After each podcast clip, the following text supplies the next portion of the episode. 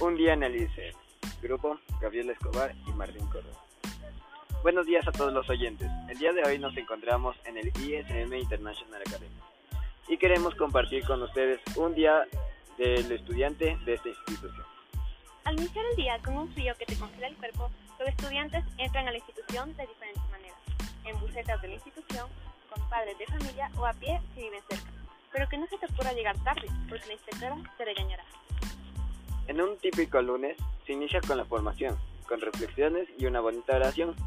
Después los estudiantes cantan con orgullo el himno nacional del Ecuador y al terminar se retiran a sus aulas de acuerdo hora- a su horario.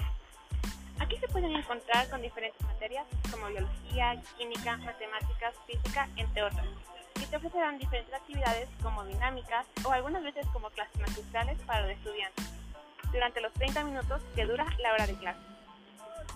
Tras cuatro horas de clase, los estudiantes tienen un tiempo para descansar y despejar su mente. En el receso donde se pueden practicar varios deportes como fútbol, básquet o bowling, o pasar el tiempo en el bar comiendo las deliciosas comidas que se ofrecen. Transcurrido el recreo, los estudiantes tienen 5 horas de clase.